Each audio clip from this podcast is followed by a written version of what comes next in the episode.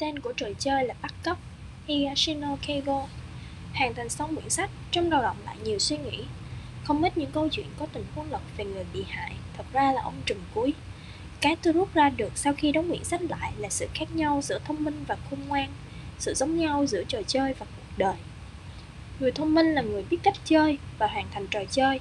Người khôn ngoan là người biết dùng người thông minh giúp mình hoàn thành mục tiêu đặt ra trong trò chơi đó. Vậy thắng thua được phân định ra sao? Trong trò chơi bắt cóc, Sakuma hoàn thành trò chơi, lấy được tiền chuột mà không bị bắt. Vậy, Sakuma là người chiến thắng, đó là bản chất của trò chơi. Tuy nhiên, có lẽ trong cuộc đời anh, chưa có chiến thắng nào lại nhục nhã đến vậy. Chưa bao giờ lời khen lại đâm anh đau đến thế. Cái hay ở quyển sách nằm ở ngôi kể từ Sakuma và hướng nhìn của Sakuma. Mỗi hành động, suy tính của anh được giải thích một cách cụ thể và logic. Cái anh tò mò cần lời giải đáp, cũng tạo nên sự tò mò từ người đọc Càng tò mò, người đọc càng bị cuốn sâu vào câu chuyện. Cái tôi hơi tiếc là lúc ông Katsuragi dạo hết các lá bài với Sakuma, giải quyết hết khúc mắc của câu chuyện. Với tôi, nó hơi vội và quá đơn giản.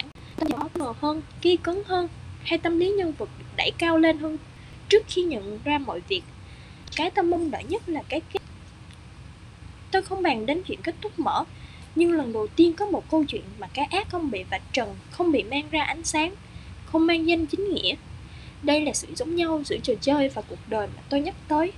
Đời luôn có những góc khuất mà ta không nhìn thấy được. Hãy đọc và trải nghiệm hành trình để thú vị này nhé.